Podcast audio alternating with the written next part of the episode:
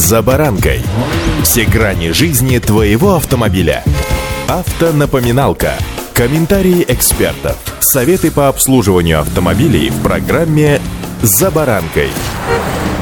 Легкие коммерческие автомобили с развитием малого и среднего бизнеса имеют стабильную востребованность. В нашем полку прибыло. В Брянской области запускают сборочное производство легких китайских автомобилей BAF, работающих на природном газе. С вами за баранка Александр Карпов. Здравствуйте. Автоновинки.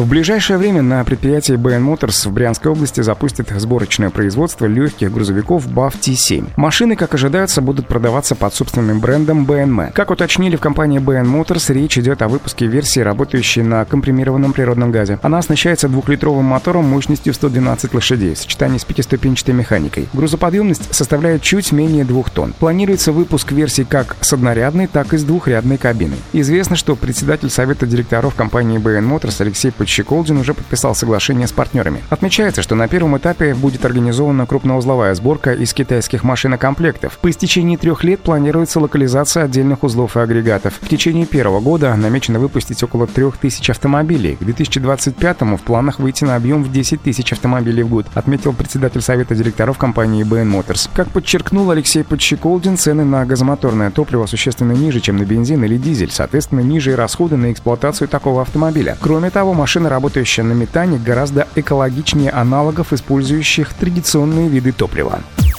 Автоновинки.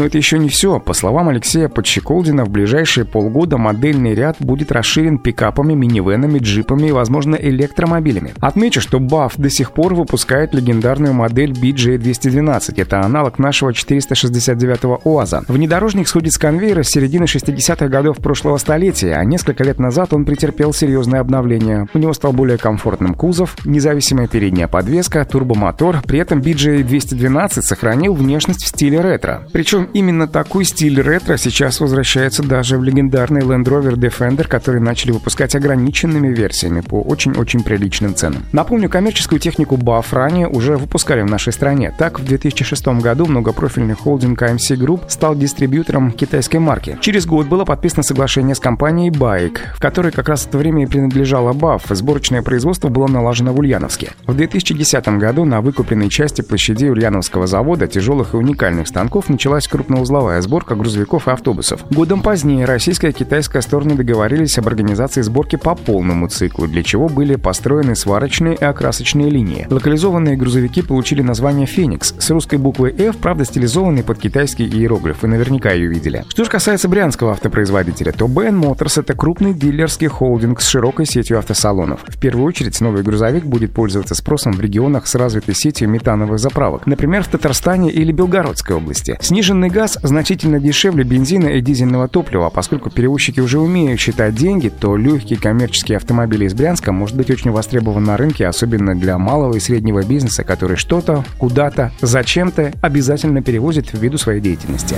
За баранкой.